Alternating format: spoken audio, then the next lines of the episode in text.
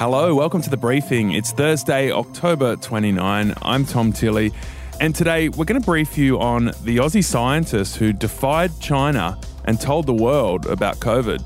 I felt a lot of responsibility because I, re- I really wanted to, um, you know, I had to do this right. I thought I've, I've got to get this data out there. I think the world needs to see this. The dramatic release of the COVID 19 genome sequence in just a moment. First, Annika's here as we bring you the big stories of the day. The Qatari government says it regrets any distress caused by the invasive search of passengers at Doha Airport while trying to find the mother of an abandoned baby. But the statement also says that the search of the 18 women, including 13 Australians, was necessary to prevent the perpetrators of a horrible crime from escaping. They revealed the baby was found in a plastic bag in a rubbish bin in what appeared to be a shocking and appalling attempt to kill her. Yesterday, Scott Morrison condemned Qatar. It was appalling. As father of daughters, I could only shudder at the thought that any woman, Australian or otherwise, would be subjected to that. And this came up in Senate estimates yesterday, where Foreign Minister Marise Payne defended not calling Qatar's foreign minister about the invasive procedures until an investigation's finalised. What do you make of that? Who, who did she call, Annika? She called the Qatari ambassador here. He's been contacted about it. But in terms of her counterpart, which is usually how we deal with foreign governments, she hasn't called the Qataris yet. She said she's going to wait for the end of that investigation. And a few people in Labor were pretty critical of that decision. Yeah, well, she was trying to sound tough, right? Like she was doing everything she could, but clearly she hasn't. Look, there's not a lot we can do when other countries do something like this. This is the crux of it. So there is an investigation but I can't see what's going to come out of it and how that's going to change what happened. Yeah, there were also reports that women from other countries, um, from up to 10 planes, may have also been subjected to the same medical examinations. And the deceased pedophile, Jeffrey Epstein, has been linked to Kevin Rudd. Yeah, it turns out that Epstein donated $650,000 to the International Peace Institute. Now, that's the New York based think tank that Kevin Rudd has chaired for the past six years. Yeah, Rudd says he's blindsided by the revelations and that he doesn't ever recall meeting Epstein, although they were on the same teleconference years ago. He's now introduced a character test for people making private donations and launched an independent review into that donation. Bomb threats via email have forced students to evacuate from more than 20 schools. The schools were in Sydney and regional New South Wales, this is what Police Minister David Elliott had to say. It certainly takes a small and demented mind to interrupt HSC students uh, after a traumatic year during a pandemic when the nation is at a heightened state of alert in terrorism. There are more exams happening today, and police are looking at new protocols, including searching exam halls beforehand and not evacuating students unless they think the threat is legitimate. And less than a week to go till the US election, and Jennifer Aniston has given her fans some voting advice. Don't vote for Kanye West. In an interview with Vanity Fair, Aniston said it's not funny to vote for Kanye, who's still on the ballot in some states. Now, he was quick to hit back on Twitter, of course, saying Friends wasn't funny either, which, of course, is wrong. All right, Annika, we'll catch you on tomorrow's briefing. In just a moment, I'm going to bring you a really fascinating interview with an unlikely hero.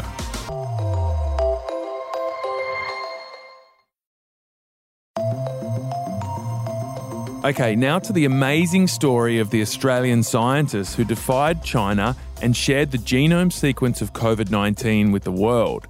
Now, the story starts back in early January when the very first signs of the pandemic were just starting to emerge. Chinese authorities have traced a new deadly virus back to this seafood market in the city of Wuhan. As of Thursday morning, the city has been cut off from the rest of the country. The WHO not confirming but also not ruling out a coronavirus. On January 1, the Huanan wet market in Wuhan was closed down after an alarming number of workers were hospitalized with respiratory problems. Four days later, a Chinese scientist called Professor Yongzhen Zhang sequenced the genome of this new coronavirus. Now, he shared that information with his Australian colleague, Professor Eddie Holmes, who said that the Chinese government had told them not to publish the information. As you're about to hear, Eddie Holmes was adamant the world needed this information ASAP. So he defied the Chinese authorities and hit publish. You're about to find out how that all unfolded. Professor Eddie Holmes is a virologist from Sydney University. He's the author of over 600 peer reviewed papers. And this week, he was awarded New South Wales Scientist of the Year. Eddie, thanks for joining us on the briefing and congrats on your award. Thanks, Tom. Now, in the lead up to that moment where you shared the genomic sequence for COVID 19, what work had you already been doing with Professor Zhang at Fudan University, Shanghai? We've been working together for um, about eight, eight or so years now. And what we do very often is go out into animal populations, and I've done it in China, I've done it in Australia as well, and we sample animals to see what viruses they have in those species, because some of those could actually then jump to humans. And we've also done lots of work looking at um, humans who have unusual diseases. So directly before this particular outbreak, we were working around the, um, the Wuhan area, and this province called Hubei in China. And we actually had a project looking at people who had respiratory disease who were reporting sick to one of the big hospitals in, in, in Wuhan. And we were taking things called lung wash samples um, from those people to try and work out what was causing their disease. So we were kind of exactly in the right place at the right time, or the wrong place in the wrong time when you look at it, for when this um, outbreak took place. We're going to get into detail about the genomic sequence and, and when it was released and, and the pressures around that and the impact of releasing it. But first, can you explain what a genome sequence actually is? Yeah, so what it is, is it's the genetic code, the instructions that make us us or, or a virus a virus. So for humans, we have three billion of these bits of um, DNA sequence, okay, that encode, make you and I look like way we do. Viruses are much simpler, and they only have about 10,000 little bits of, of, of data. And coronavirus is actually quite big for RNA viruses. There, there are about 30. So RNA, RNA is a, a, material like DNA, but slightly different. So coronaviruses are RNA viruses, and they have these th- about 30,000 little bits of RNA signal that, that, that make them encode the proteins they have and the instructions for how they go about their life cycle. And I should say also that's critical if you're developing a test genetic test for, for COVID 19 or you want a vaccine, you need to know what that genome sequence is. That's kind of like the starting point for what you do. Okay, so your colleague sequenced the, the genome of what we now know is, is COVID 19 on January 5. Uh, that was about four days after the Wuhan wet market had actually been shut down, but known case numbers were still very low at that point, less than 100. Tell us about the moment Professor Zhang, your Chinese colleague, showed you the COVID 19 genome sequence. Well, and that's a very important point you made. At that time, numbers were, were, were very low. And so we were, although we knew this was important, we didn't know it was going to be the, the, the, pandemic we've got today. You know, that wasn't clear at that time. So what happened was uh, he, the patient we, we, we first sequenced was admitted to the hospital um, on December the 26th, and they took this, this lung wash sample. Then the sample was sent to, to Shanghai, and Professor Zhang's team sequenced it. It took about 40 hours to get the genome sequence, and that was finished on January the 5th. We talked by telephone on that day, and he showed me what he had it was immediately obvious that it was a coronavirus. And even more striking, it was closely related to the coronavirus that caused SARS back in, people might remember, 2002, 2003. So at that point, we thought, oh my God, this is like SARS coming back again. We, between ourselves, we were calling it SARS, like, you know, SARS mm. 2. Um, so what we then did on that, that first day, we thought, okay, we have to tell people exactly what this is. So we, we, Professor Zhang told the Ministry of Health in China, this is a coronavirus. It's likely to be respiratory, and therefore people should take precautions because this could this could spread. So it wasn't till January 11 that you actually shared this genomic sequence with the world.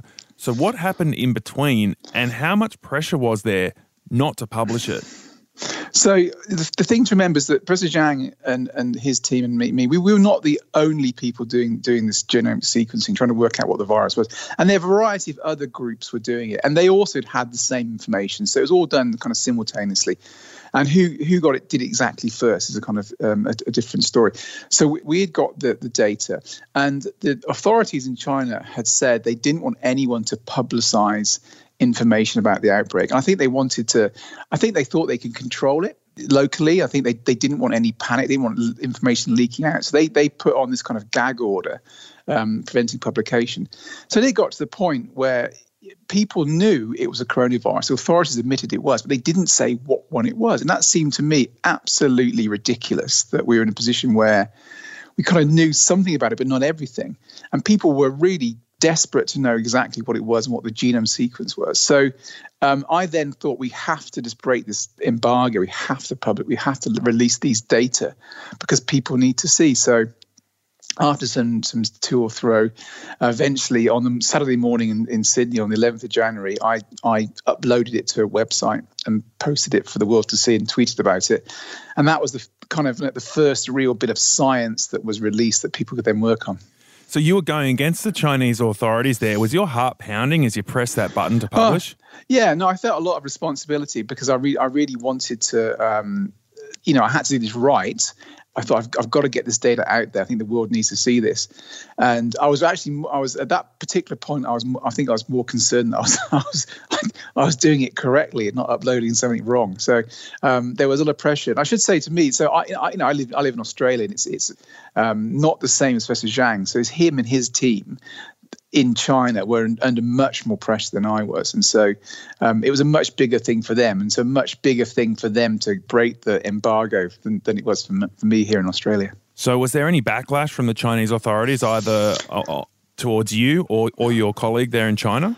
Um, not towards me. Um, there was um, some backlash that's been publicised against Professor Zhang. I'm I'm not unfortunately at liberty to, to discuss it because there are ongoing um, things going on. I can't kind of prejudice what's happening there, but it was not did not go down particularly well for a while anyway. When do you think they would have published it? You did it on January 11. How long do you think they were going to hang on to this information? I don't know. So they they they then released their data um, about 36 hours after. I think that what they probably wanted was to present a complete story, the whole thing.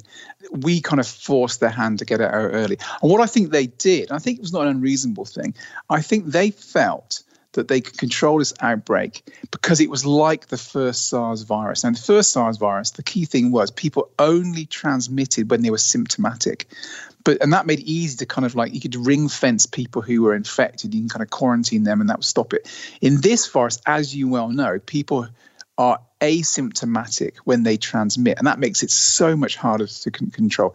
And they didn't get that at that time. No one kind of figured that out. So I think they thought they could probably control it, local, you know, um, easily at in a quick time, and then release all the information. But it just the virus just didn't behave in the way they thought. So when you first saw the sequence, could you tell it was going to be worse than SARS in 2002? And do you think every day that we didn't have this information ended up being critical in our response? No, at that time, when I saw the data, I knew it was I knew it was like SARS. I knew pretty. I knew it was going to be human. There was some debate about could it pass from human to human? I, and I, that was obvious to me from kind of day one. I mean, it's clear that this was going to be a human respiratory disease. But, no, not from the data at that point could we really say people were transmitting when they didn't have symptoms. That took some some weeks to to, to work out. Um, the, the, next question is a key one. Did it really make a huge difference in terms of the way this pandemic yeah. turned out? That's a very hard question to, to, to know. And I think that they, like I say, I do think they miscalled it in the sense they thought it was probably easy to control and it really was. But I think that was probably a justifiable miscall. I think most people would have done the same. And then what they did on January 23rd, which was pretty unprecedented, was they locked down the whole of Wuhan. Now you've been you're in Melbourne, know that very well, but mm. Wuhan was the first city to do that, and that was quite a spectacular thing to to do.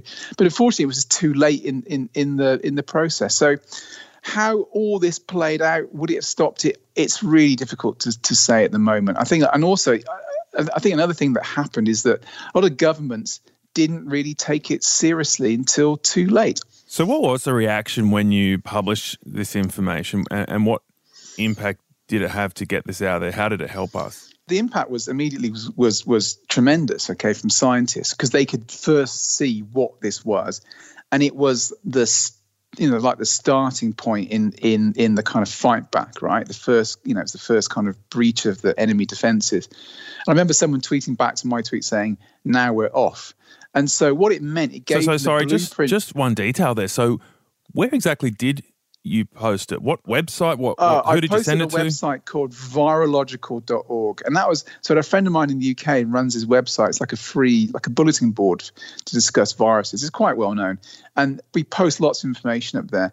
And it just seemed like a, and it's an open access, very quick, very simple. It just seemed like a very easy place where anyone, anywhere could quickly um, download it. So I posted it there. And in my initial sort of tweet, because tweets the way you do these pandemics is so quick, I, I kind of flagged that website on, on Twitter. So then people people could see that in, in in the tweets. They could go to the website and just download the sequence. Wow, what a what a world we're living on where you just put Oh, this information on Twitter. Well, no, and you know, and that's one of the things that's come out of this actually, Thomas. So it's so is so dramatic is that social media. I mean, it's good and bad to social media, and I know the bad quite well now. But um, it's processing much faster than governments can do things, or health agencies, or scientific journals. It's such in the pandemic, speed is of the essence. So it's no wonder it's become this kind of amazing forum for, for sharing data. Okay, you hinted at uh, the backlash online there. You said earlier in the interview that you haven't had any backlash from Chinese authorities, um, but but what about from other people? Yeah, so I've had. I mean, so so that, what happened was then, and, and this is a slightly different story. So then, people were very happy with with with with uh, with uh, yeah, um, release the data, and then then then this conspiracy started circulating, which was very predictable, that the virus had had come out from a um, laboratory in Wuhan. So rather than being a natural event, it clearly is natural to us. And so we, we wrote a paper saying this is a this is a natural virus, there's no evidence of, of a lab escape, and that has very much annoyed some of the uh, conspiracy theorists and some of the radical political groups, and so that's led to some sort of um, a fair bit of trolling. You were an honorary visiting professor at Fudan University in Shanghai, where your, Yeah. your colleague was working. Will you ever be allowed back? Um, that's a good question. I don't know actually. Um, we'll play it by ear. We'll see what happens in the next in the next um, few years. It's it's. Uh, I hate to say this, but this is we've got a long way to go in this pandemic, right? So time will tell how the political situation will um, turn out, and we'll, we'll, we'll I'll just have to wait and see. Eddie, it's an amazing story. Thank you so much for sharing it with us on the briefing. Uh, my pleasure, Tom. That was Professor Eddie Holmes. Such a, an incredible story. Those moments where he was sitting there with that information and then hitting publish on, on Twitter, of all places. Uh, and he told the story very well, too. Um, it will be really interesting to see how this plays out for his colleague, Professor Zhang. Those critical days between January 5 and January 11 have been poured over and will continue to be looked at as blame flies around about how this virus was handled by Chinese authorities. Thank you so much for listening to that story. I hope you enjoyed it as much as I did.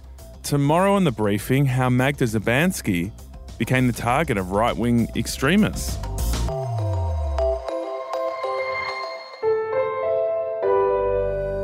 A Podcast One production.